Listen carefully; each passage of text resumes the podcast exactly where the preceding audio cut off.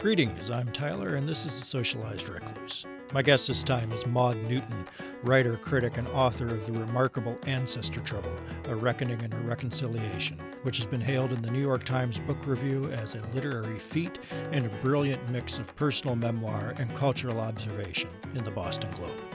Not to be outdone, it's also received acclaim from Oprah Daily, NPR, Vanity Fair, Vulture, the Los Angeles Times, Wired, and has been named one of Esquire's best books of 2022. So, why, you may be asking, on earth is she talking to me? Um, it's pretty simple. Um, I asked, and she agreed, because Maud's awesome. But why did I ask? Not only am I a years long fan of Maud's work and of Ancestor Trouble, obviously, but I've spent the last several months, um, several years, decades really, in my head in therapy and various degrees of inebriation, uh, trying to forget or at least exercise and simultaneously wrangle with the complexities of rela- my relationship with my mother. Uh, one that had been for me at least, irrevocably severed for at least a quarter of a century, um, but was to her, until her very last breath this last April, a wonderful storybook uh, Folgers coffee commercial with double, double underlines and snow swept vistas at Christmas. Um, but I but I've spent the last several months exercising those traumas by writing. Um, my recent release last Christmas in July. And I wanted to talk to someone whose courage in reckoning with their own familial history was a direct inspiration on my own efforts. Um, the subtitle of Last Christmas, A Coward's Exorcism, um, is a, a, direct reference via contrast uh, to Maud's bravery with ancestor trouble. Um, but I also want to talk to someone who places a reverence and a duty, no matter how ugly the revelations, on remembering and reckoning with the totality of one's past. And, yeah, have I mentioned that Ancestor Trouble is absolutely brilliant? So, if you'd like to shout, scream, swear, say hi, or otherwise, my email is tww at parentheticalrecluse.com. And now, my conversation with Maud.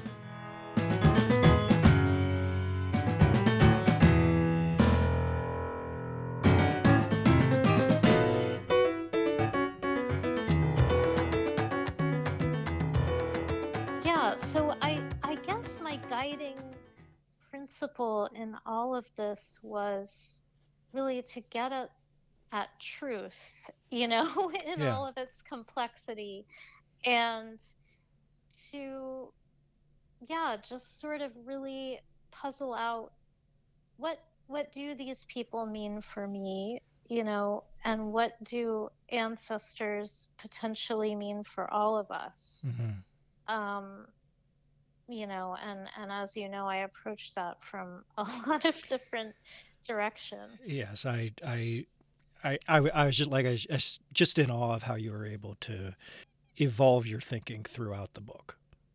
Uh, well i really appreciate that. I you know i feel like it is a lot to come at the reader with but i also felt really certain that i wanted the book to to be a lot in yeah. that way you know that that i was writing for a reader who had you know all of these same questions or at least some of them um, and was really just willing to to stay aboard for the whole thing so yeah i mean i have i i sort of always when i when i'm reading i always sort of have a problem with a hard not a problem a hard time with family sagas and fantasies because I can't keep the characters straight. And so your book I kept having to go back and back and back, but it was totally worth it to to do it. And I will just apologize in advance because I am sure I will get names and relationships wrong in, in, oh, in any question I ask. There was some discussion of including little family trees, mm-hmm. you know, at the beginning of each chapter or you know, some sort of more orienting um, information. And ultimately, we decided against it, my editor and I. But it is a lot to, to demand of the reader. There are a lot of different um, family members and, and relationships in there. Well, some sure. sometime I will have to send you a picture of the marg of my notes in the margins because I just ended up describing them as the one with the hay hook, uh, the the witch. And I, I was that's how I was able to do it. I was just like, okay, I get this now. I can do this. I can do this. um, so I, I actually, you know, to follow up on that, something you said earlier was, you know, why couldn't fiction do this story justice? Yeah, that is a really interesting question. And maybe it could have if I were a different person. Okay. Uh, but I think that I really was trying when I was writing, endlessly writing a novel um, based on you know, my own family experiences, but fictionalizing them. I was both, I was trying to write a story that wasn't about myself um, and was about larger questions. Mm-hmm. But I really wanted to uh, recreate the exact emotional dynamics okay. for the reader of my childhood and my later experiences. Um, and I realized that there was a didactic impulse there um, that really, you know, as I as I started writing this book, I wasn't sure if I would eventually go back to the novel or not. Mm-hmm. But um, you know, the deeper I got into this book, the more I realized that for me to tell the story of my childhood in the way that I wanted to tell it, I needed to write this book. Mm-hmm. Um, you know, because I really wanted to write both about, you know, my parents and the sort of like larger emotional and other patterns across my family, um, you know, going back in time. And I wanted to place those in a broader context. Okay. And so I feel really cleansed of the need to do that now. I feel, I mean, I, I have some essays, you know, coming out that are that are sort of um, jumping off from various aspects of the book, and you know, I'm sure I'll write about my family here and there still, but for the most part, I feel really cleansed of the need to do that. The the, really the, the process of writing it did its job then. Yeah, I exactly. I feel really excited to write fiction that's, you know, I'm sure there will be familiar themes, but I, it doesn't need to encapsulate mm-hmm. anything in particular about my own experience, which is really pretty amazing. Yeah. Um, yeah. And this is the first time you've felt that. Yeah, absolutely. I mean, I think in the past, um, pretty much all of the fiction that I wrote, you know, from the juvenilia to the novel that I w- worked on for many years and never finished, it was all connected in some mm-hmm. way to my family of origin. Um, and now, or it was, you know, looking back, like it, it was a, mm, just sort of, it's, you know, it was juvenilia. I can think of a, of a couple of stories that were not directly related to, to my background. But in any case, it feels great, you know, to just sort of think like, oh, well, what, what am I going to write now you know the yeah. possibilities are wide open which is amazing you know i'm sure i'll still write about you know evangelical christians and you know um, all my usual subjects but you know it doesn't need to have anything to do with me which is just yeah, very freeing. That that was another question I, had about the the book. I know when I write nonfiction, I have a difficult time, and it's probably at least for me that I my my background is in well music composition, but that doesn't have any bearing on this. Um, but was in documentary film, and I always had a an aversion to making myself part of the story. Um, really, until this last thing I just released, and um, I was wondering how you sort of overcame that. I mean, was it a general process, or did you just sort of I don't know, say fuck it and dive in? Yeah, well, first of all, I'm really looking forward to reading your book. I oh, thank you. Here downstairs on on my dining room table, and it hasn't fallen so apart can... yet. So good. no, no, excellent. I'm, and I've I've got it set up to read at lunchtime on on breaks from my job. Okay. Um, but uh, yeah, I will I mean... sit here with my teeth chattering then. I think that um, you know when I was young, I wrote a lot of pretty frank personal accounts. I mean, even, you know, when I was in second grade, I wrote something about, you know, my, my neighbor's dogs and, you know, um, how I usually loved dogs, but I was afraid of these dogs. And so, you know, I think I've always been um, okay okay. with writing about myself. Mm-hmm. Um, but I also felt pretty strongly that I didn't want to just write, quote unquote, just write, um, you know, a a memoir that was about my family you know my my mom my dad my sister me um, you know my stepfather stepsister my young life etc um, mm-hmm. it just the one with the hay hook seem... well you know i didn't even know about him really right. when i when i first was conceiving of writing about my family and mm-hmm. i think i just really didn't want to um, you know, be s- sort of stuck in that form and in that world. Um, I realized that the, you know, being stuck in the form is kind of, it's a false. The the um, memoir form.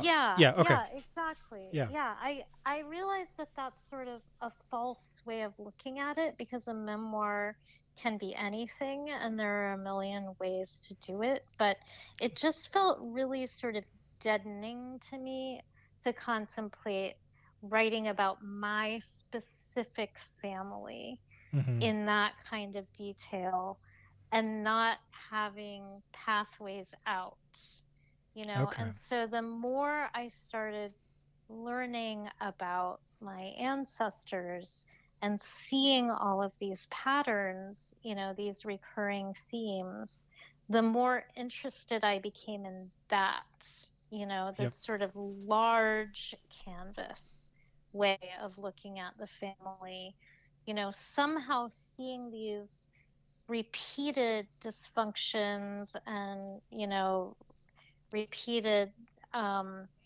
you know, sort of instances of religious fanaticism or you know um, all the different things that i write about. You know in some ways it was very depressing to think about the negative things in that way but in other ways it, it was um, much more interesting to sort of ponder why why why are these things repeating mm-hmm. um, and it became in a roundabout way almost a way out for me you know yep. in looking back all this distance and even sort of imagining ancestors who maybe predated all of this um, i yeah I, I just found it really fulfilling to look at the whole mess of it rather than just sort of my, as we used to say, nuclear family and the problems that I experienced there. Mm-hmm. So I don't want to kind of I don't want to delve like into hypotheticals, but I, I'm curious. You you kind of you really lay out the appeal and perils of learning about ancestors, and but I'd like to get your take on sort of the the flip side of that, which is why do you think, and especially as you point out in the West, so many choose the path of avoidance of, when it comes to ancestry and sort of fill that void with a you know a family mythology or funny stories or silence yeah that is a really interesting question to me and you know especially when i look at our larger culture you know mm-hmm. for example and I look at, you know, as I write in the book, I had many ancestors who enslaved Black people. Mm-hmm. And I'm only beginning to understand the ways that my ancestors were involved in displacing and killing people who were indigenous to these lands. Um, you know, but when we look at this larger cultural conversation um, that we're having about white supremacy, for example, and um, redlining and, and other um, practices that have perpetuated the systemic racism that began in the case of black people, you know, when, um, you know, many of the black people in this country today, when their ancestors were kidnapped from Africa, you know, brought to this country and enslaved. And, you know, so so I noticed that there's this kind of um, you know, abstract desire on the part of people who want to reckon with this um, you know for for us to talk about it and to know these histories in a broad cultural way mm-hmm. and i agree that that's important but i really strongly believe that it's important for those of us who are aware of our individual ancestors participation in the construction and perpetuation of those systems to, to come forward and talk about it. And if we have children, to tell our children about it. You know, because personalizing these stories gives them more power, you know, and by that I don't mean, you know, that we should, um, you know, call up our black friends and unburden ourselves. Mm-hmm.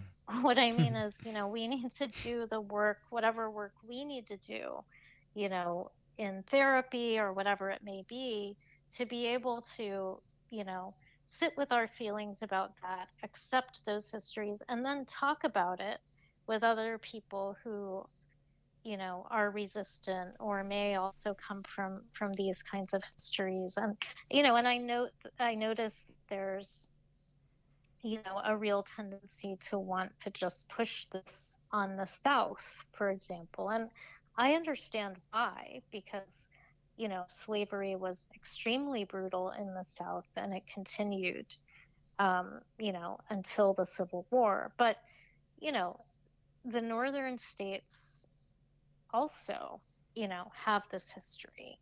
And in fact, the, the ancestor I was talking about before, who had been accused of being a witch, I discovered after the book was published that at the end of her life, she was living um, in a house with a black servant, which, according to someone at the Springfield um, Historical Museum in Massachusetts, uh, probably meant that he was enslaved. Mm-hmm. And so you know this this history um, you know it, it, really permeates this country and this culture and I believe it's so much more powerful for us to do that work of coming to terms with it individually and talking about it more broadly. And I do understand why people don't want to do it because it's not fun and, you know, it's not emotionally easy in every case. Mm-hmm. Um, you know, I you know, I write in the book about how I was I was always willing to acknowledge this history on my father's side, and then I discovered that I had it on my mother's side as well, mm-hmm. through my beloved, revered um, maternal grandmother, and that was that was harder for me to process, but it was still important, you know. Um, and yeah, it just to me it feels like the very least we can do to just you know be transparent about these histories when we uncover them. Mm-hmm. But I do understand that it's you know that for some people it's easier to look away. Yeah. One of the things I've, I've I've kind of had difficulty in both of my reads of ancestor trouble of wrapping my head around has been how you describe the, your the practice of ancestor veneration and of, of making the line well that you know you were told the goal being the removal of confusion and a return of connection and clarity and right. i mean i'm someone who has plenty of confusion um, especially not knowing what like half of my makeup or background is and being really the last of my of both my known and unknown lines um, and I guess from my experience i do feel sort of stuck in my own finger trap like you had said earlier. Can you walk me through the idea of making the line well as you call it yeah so you know i this has this has become important to me. Mm-hmm. Um, but I also really want to say to you and, and anyone who's listening that it's sort of not really important to me whether there's any objective reality to this. Okay. You know, this sort of spiritual or psychological um, journey or set of practices that you know that have become important to me um, it, it doesn't really matter to me even if it's all imagined okay. um, because i think that you know I, i'm interested in some of jung's ideas about our ancestors unfinished business um, and how you know not psychologically reckoning with, you know, troubled histories can just cause them to keep sort of showing up for ourselves and for our families. And so, yeah, but the, the idea, um, you know, and I've I've worked with a few different teachers who, um, you know, um, have trained in this kind of spiritual modality is to sort of choose one of your lines, you know, and for better or worse, they, they encourage um, choosing it along biological sex at birth. So, that you can sort of like envision the full line of um, you know people who historically would have been considered grandfathers or grandmothers um, you know and that line going all the way down to you. And so the idea you know let's say that you know um, you decided to embark on this you know which i did with some um, trepida- trepidation and a sort of native agnosticism that you know that was a reaction to my own childhood, but let's say you were going to embark on this and you decided to work with a particularly troubled line. So let's say, you know, that for whatever reason your mother's mother's line seemed particularly troubled to you. Okay. So rather than sort of um, the way you might in therapy, sort of talking about those more recent histories and focusing on the, you know, whatever had happened to, you know, in this example, your mom with her mom and and then maybe her mom and, and her mom before that. Um, you know, you would just sort of imagine or connect to, depending on your, um, you know, point of view and bandwidth for this sort of thing. Um, you know, the line going back in time, you know, and so you would imagine um, the line going back, you know, 500 years or a thousand years or, and so then you would, you know, have this sense of where the line had been less confused you know? So the idea is sort of you know and there i think there's a lot of dispute around this but the idea is that you know in in many if not most indigenous traditions there's an idea of the dead being prayed for after death and being sort of um, given the opportunity to connect with the larger dead mm-hmm. in a healthy way.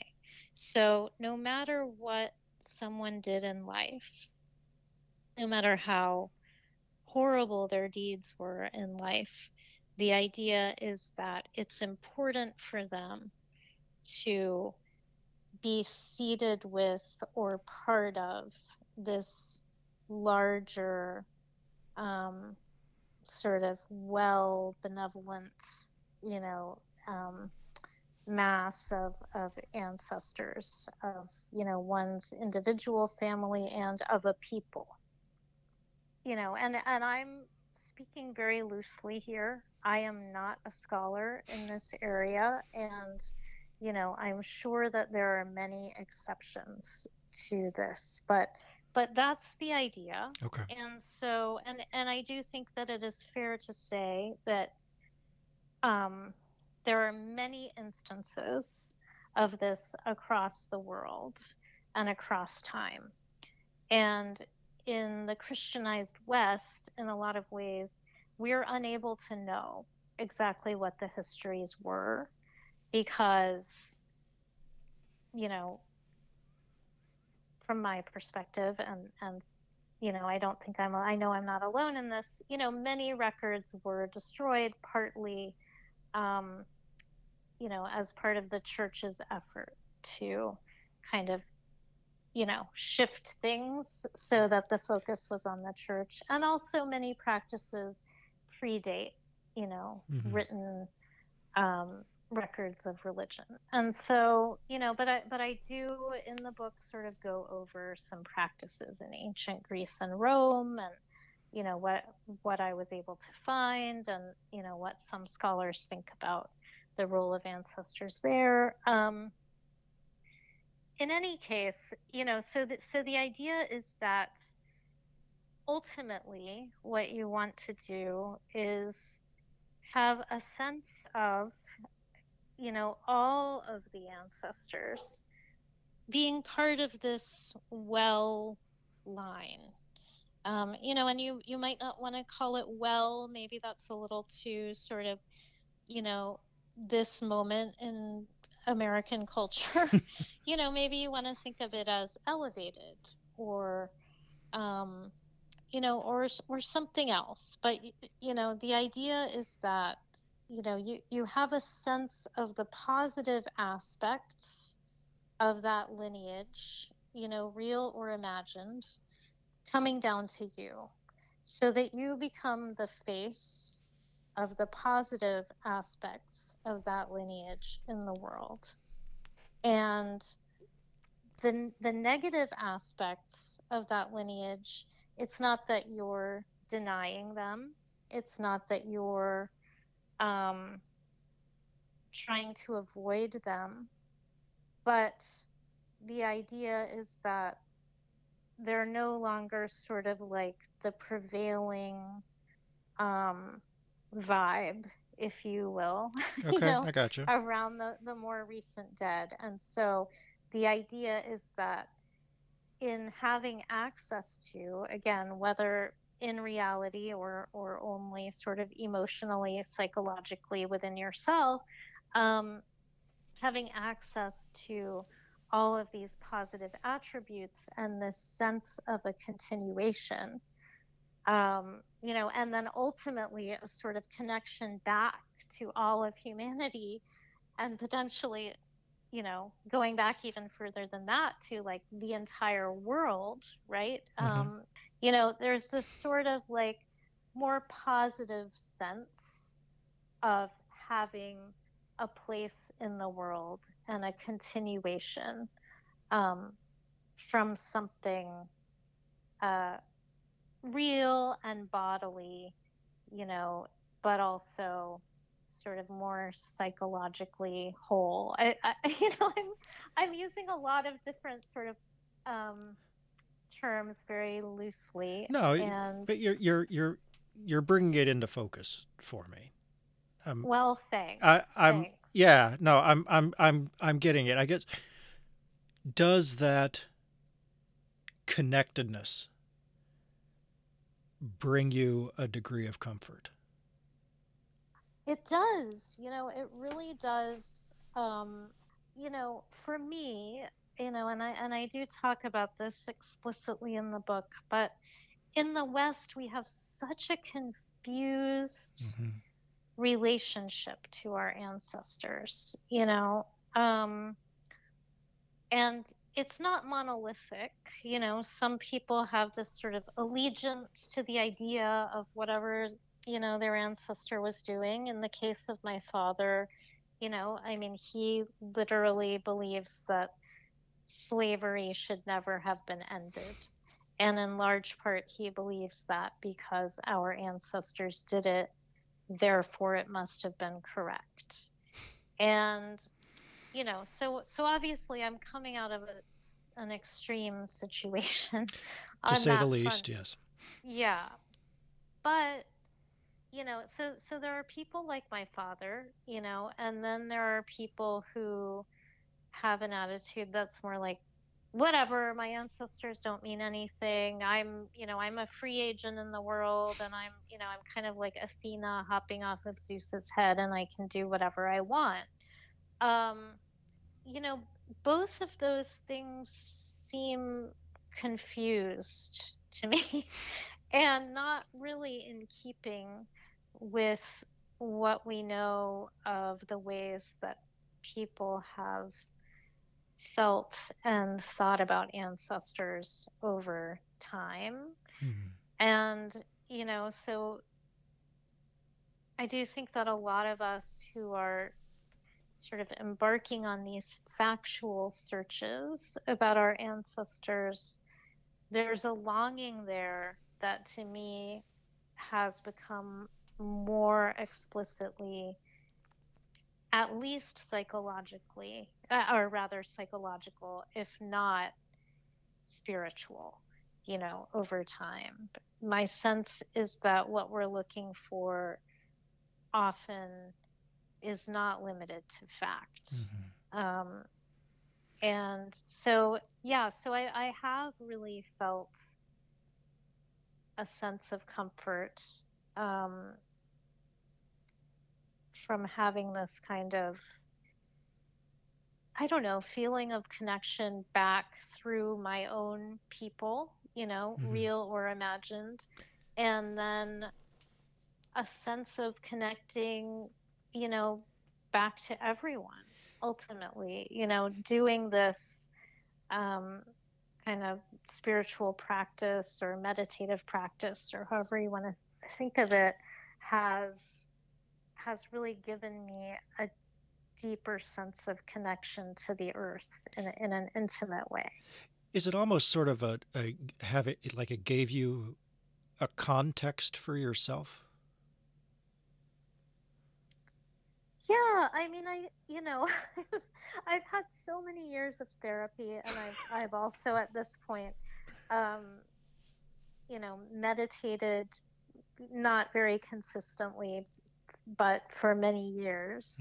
Mm-hmm. Um, so it's not that I had no context for myself, but it gave me a, a context for myself that felt less empirical. Okay. And, you know, like a kind of knowing that um, that was absent in my life, you know, mm-hmm. and, and it may be, you know, I often think about how in this country, um, you know, many of my ancestors came to this country because they wanted to embark on a new disfavored religion.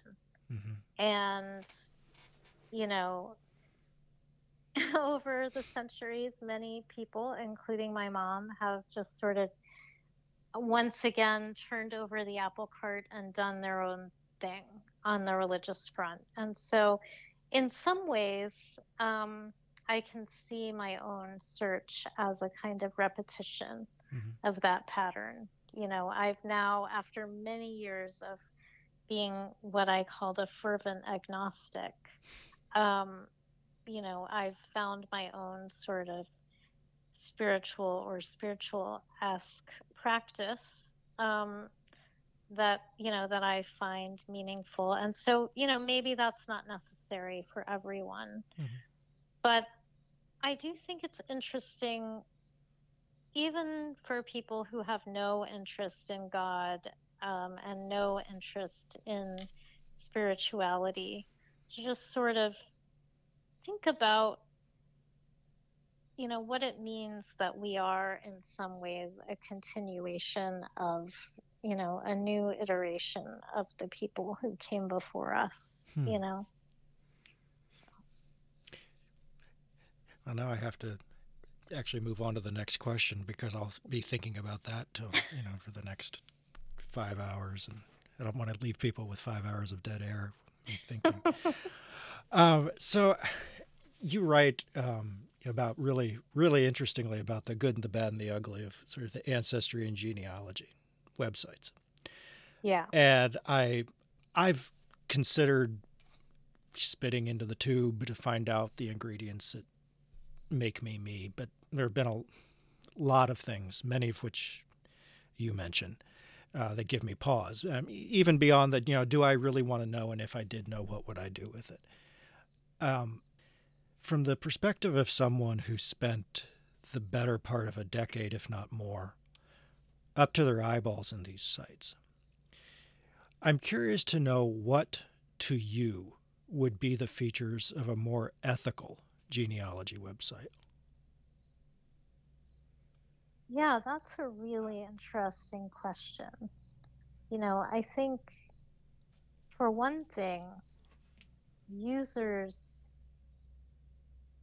should have access to everything that the website has access to, mm-hmm. um, at the very least. So, you know, I'll, for example, Ancestry.com um, doesn't even allow you to see what's called your raw data you know from from your chromosomes mm-hmm. um, they have that information and for a while, they were actively partnering with the medical industry, I believe with the pharmaceutical in- industry, but I, I can't remember um, the extent to which the details of their partnerships, uh, uh you know, were public. And I, I don't have any special insight um, into non-public aspects of their partnerships. But, you know, it's clear that they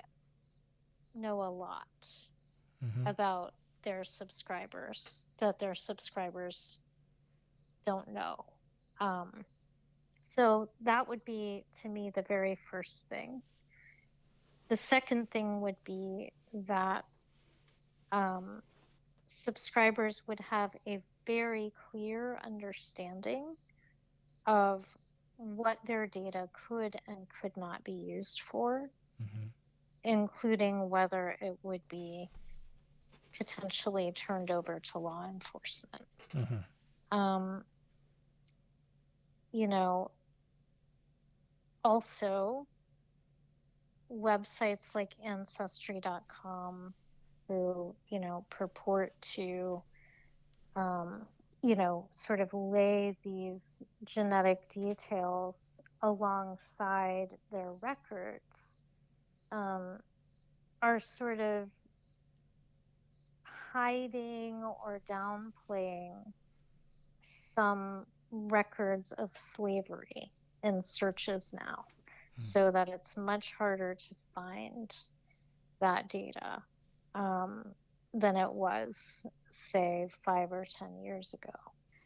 And so that, you know, all of that data should be available if you're if you're claiming to make the historical records available they should all be available um, i think that there should be strict regulation of these websites I don't think that they should be able to provide genetic data to life insurance companies, to health insurance companies, to, um, you know, I don't think that employers should be able to use genetic data against applicants for jobs, you know, and then on the racism front, you know, I think it's really important for these companies to bring in Black people, Indigenous people, you know, and ask people in those communities what kinds of protections they want to see, what kinds of information they want um, there is a little bit more inclusivity in terms of DNA, for example, from um, you know different countries in Africa, but you know the the sites still skew very heavily toward people of white European origin, and so that's really problematic. Um, yeah, and I think that it's important for people to understand that putting their data into these websites has implications for close biological relatives they may not know. You know, for example, I have um, half siblings who are about 40 years younger than I am, and I don't know them. Um, and my putting data into these databases could potentially have effects for them in some hmm. unforeseen way down the road. So, tell me about a time you almost gave up on ancestor trouble, if there was one. Yeah. Um, don't think that I almost gave up on it because I had a book contract, so I was. That'll do it. Pretty much on the hook for it, yeah. Um, but there were definitely times, you know, like I remember especially the period when I was reading, you know, uh, ancient Greek philosophers you know, and about ancient Greek philosophers and trying to figure out, you know, what exactly Pythagoras thought about, you know, what attributes parents pass to children and what Aristotle thought. And, you know, and there was a time when I was reading Aristotle at like two o'clock in the morning after a full day at my day job. And I remember just thinking, am I writing a book or is this actually crazy? Like, what am I doing right now? You know? yeah. Yep. And uh, there were various points like that, but somehow, you know, I have no background in classics. Okay. Um, and it was really important to me to try to make sure that I got everything right, mm-hmm. you know. So when I was talking about the science, I really wanted to break down for the reader here's what we know about epigenetics, here's what we don't know, here's what I think, you know, despite the fact that we don't know, you know.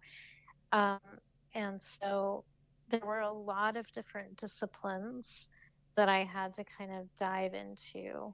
Mm-hmm. And, you know, that I had no prior um, facility with. And, and so that felt very daunting, but, you know, also sort of exciting at times. Yeah. Aristotle at 2 a.m. would be enough to drive anyone insane. I mean, to question reality, question, yeah. How about you? Tell me about when a time when you've almost abandoned a, a creative project. Uh, every time. yeah. Uh, yeah. No, I, I think the biggest example for me was I had been, I kind of went through a, well, actually, it was when my mother was so sick and I was in the caretaker role. I went through this period, which ended up being about seven or eight years of silence, of not producing anything. And I had this idea in my head, and I was just playing with it and playing with it and trying to get it right and trying to get it right. And the rhythm just wasn't there. I couldn't, and, and I'm a drummer, and so rhythm to me is everything. And I could not make the rhythm of the words work. And so I you know, at least once a month would just say, to hell with this, I'm done. But it would keep pulling me back. And so, flash forward to seven, six years and 11 months later, I realized it was only a, it only wanted to be a paragraph. Yeah. And so it took me seven years to publish it, but it took me six years and 11 months to realize it wasn't a full novella or anything. Yeah, I mean that is so powerful and well, I you know it, not wasted time at all. I mean, from uh, my perspective, when you well, when well, you nail that that thing. Well, you know, here here's a funny part of that is that I can remember because I mean you've been writing Ancestor Trouble for how long? I mean, I was writing it as a book right. since 2014. Okay, and so I can remember going like, my God, Maud's been doing this for. I was like, okay, I can do this. I can do this. I, I can, I can make this work. I can do this. I can do this. And then, then, like I said, just one day, one day it just hit me. It's like, well, hell, this thing just wants to be a paragraph. And yeah. and I and I just remembered something that Robert Caro said, and your book made me think of it. And writing that thing that I put out made me think of it, which was truth takes time. Yes, exactly. And I think, you know, it was sometime maybe in my late 30s or maybe in my early 40s. I just kind of stopped being dramatic around my work, mm-hmm. you know, yeah. in the way that I, I mean, I had been so like, oh, it's all garbage and it's all useless and forget it. I'm never writing again. And that's you know, me at 4:30 every morning. What are you? at a certain point, I just came to this realization. You know, I guess it was probably a combination of age, all the years of therapy, you know, the the meditation and you know, just sort of like seeing how my process worked. I just kind of said to myself, you know what? Yeah, you are going to write. And you can tell yourself that you're not going to write if mm-hmm. you want to. You can do the whole big dramatic thing and you know whatever you want to do but you you are going to write Mm-hmm. You will find your way back to it. It's not the choice that you think it is.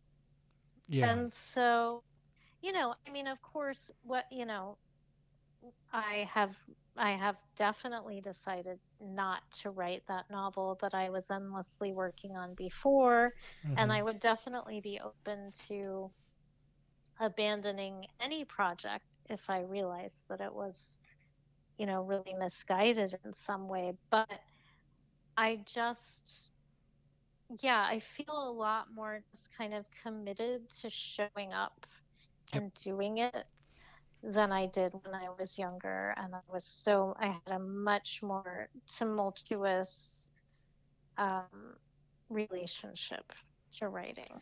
And, and it is about you be you find a comfort with your process, a, fa- a faith in your process. Yes, yes, exactly. And for me, you know, I just sort of realized like I can do this as many times as I want to. I can have this sort of internal tantrum and the, you know, and all of that. And, um, you know, and then that's just going to take time away Yeah.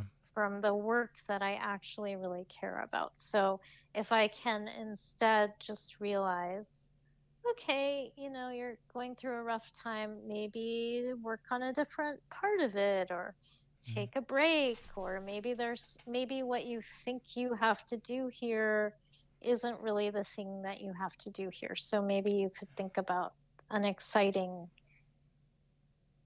you know aspect of the project rather than than this um you know i'm just much better at sort of talking myself out of a of a big dramatic showdown with my work now which is good yeah, yeah. one of the I think one of the most freeing things for me, and this the this as I call it now, the seven year paragraph. Um, one of the most freeing things it did getting it out there was that it divorced me from thinking about the final form something would take. It was I am going to write this thing, and whatever it becomes is what it becomes. yeah I will not say I am going to write a novel. Yeah. I, I will not say if it becomes that, it becomes that. If it doesn't, it doesn't. That was really like the main reason I did the little self published, uh, self assembled thing. You know, the thing I sent you wouldn't have existed in any other way for me. yeah And it, yeah and it was this sort of it was this total freedom of I, I'm a big I'm a big proponent of form, but I am also a bigger proponent of freedom from it until it's time for it. Yeah, I mean, that I think is one reason I was back in the day so drawn to the blog form Mm-hmm. Yeah, me too. because it could really be anything, Mhm. you know. Um, and yeah, there's there's something really powerful about being able to put out a sentence or a paragraph or you know a 10,000 word essay yeah. you know um and it'll you be know, I what it's going to be. exactly and i i mean i i guess for you know people who are a lot younger than i am or or even i mean you're quite a bit younger than i am but people who are quite a bit younger than both of us um you know they don't they were not around and writing at a time when you know when there was no sort of ability to just sort of instantaneously Yeah, um you know say something as briefly or as at as much length as you want and and sort of quote unquote publish it to you know your family on social media or your friends on TikTok or you know, I don't think young people tend to blog now, but um, no, I'm, know, I'm I, am i am happily ancient in my ways. Um, yeah, yeah, I I still love putting up a post now and again. Um, yeah, I like my my but, my one a day thing. I like doing that. Yeah, just that sort yeah. of that that rhythm, that ritual. It's a great commitment. Yeah. yeah. well, I mean, I know I'm probably the only person who reads it, so that's fine by me. You know, I'm like, I'm just going to enjoy myself. So, um, it's, it's sort of. I feel like people like me probably check in on it periodically, oh, you know, oh. and and pick it up, you know, here and there, and you know, and then there's stuff to read, and that's kind of how I feel about about my blog too. I mean, I. Mm-hmm I don't update it very often, but I figure, you know, probably every once in a while somebody might be like, "Oh, I wonder if Maud ever blogs." And mm-hmm. then they can look and, and see what's there. So we're we're actually heading towards the end here. Um, but I, I have two questions that I like to ask everyone. Yeah. What's the medium or media that you haven't gotten the chance to play with that you'd like to? That's an interesting question. Well, I'm going to say novel writing okay. because even though I was endlessly working on that novel, it was so sort of under the shadow of my life mm-hmm. that I didn't really I don't think that I had the opportunity or gave myself the opportunity to approach fiction um, as a truly sort of opportunity to make things up.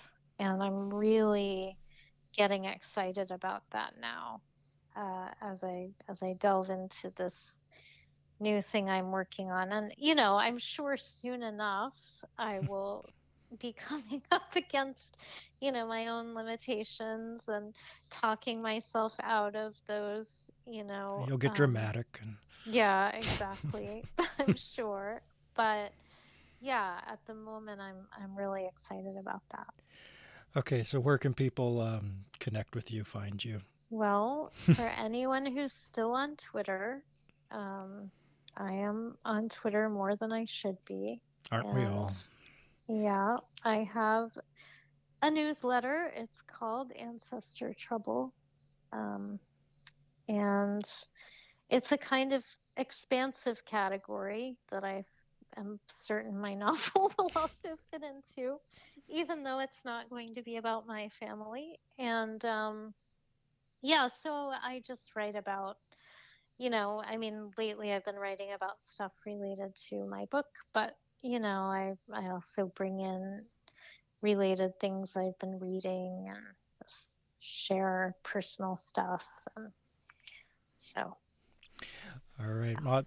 Well, thank you so much for doing this. And this was delightful. I'm sorry that I didn't have a shorter answer on the uh, ancestor veneration thing. Oh no, you're fine. But, um, well, thanks again for doing this, oh, and sure. um, you know, I'm looking forward to reading your book. And I'm looking forward to having my teeth chattering while I while you do. so many thanks to Maud for such a fantastic conversation, uh, for such an amazing, brave book, which you really should all go read right now because, hey, you know what? If you're not going to listen to the New York Times book review, listen to me. As ever, if you'd like to shout, scream, swear, say hi, or otherwise, my email is tww at parentheticalrecluse.com. You can check out earlier episodes of this show at parentheticalrecluse.com slash tsrpod, and if you've enjoyed this and those, subscribe via RSS, Apple Podcasts, or your preferred podcast delivery system. And if you'd like to check out what I'm working on, thinking about dog pictures, etc., etc., uh, subscribing to my biweekly newsletter, Macro Parentheticals, is the best way to do just that parentheticalrecluse.com slash letter. Um, one item of business which I have neglected to mention since the first couple of episodes, and I feel like a total ass because of it, but I am going to get better about this. The theme music, which you're hearing right now and have heard in every episode, even though I've forgotten to mention it, theme music is Intersections by my good friend, the one and the only Professor Uziel Cologne. We'll see you next time.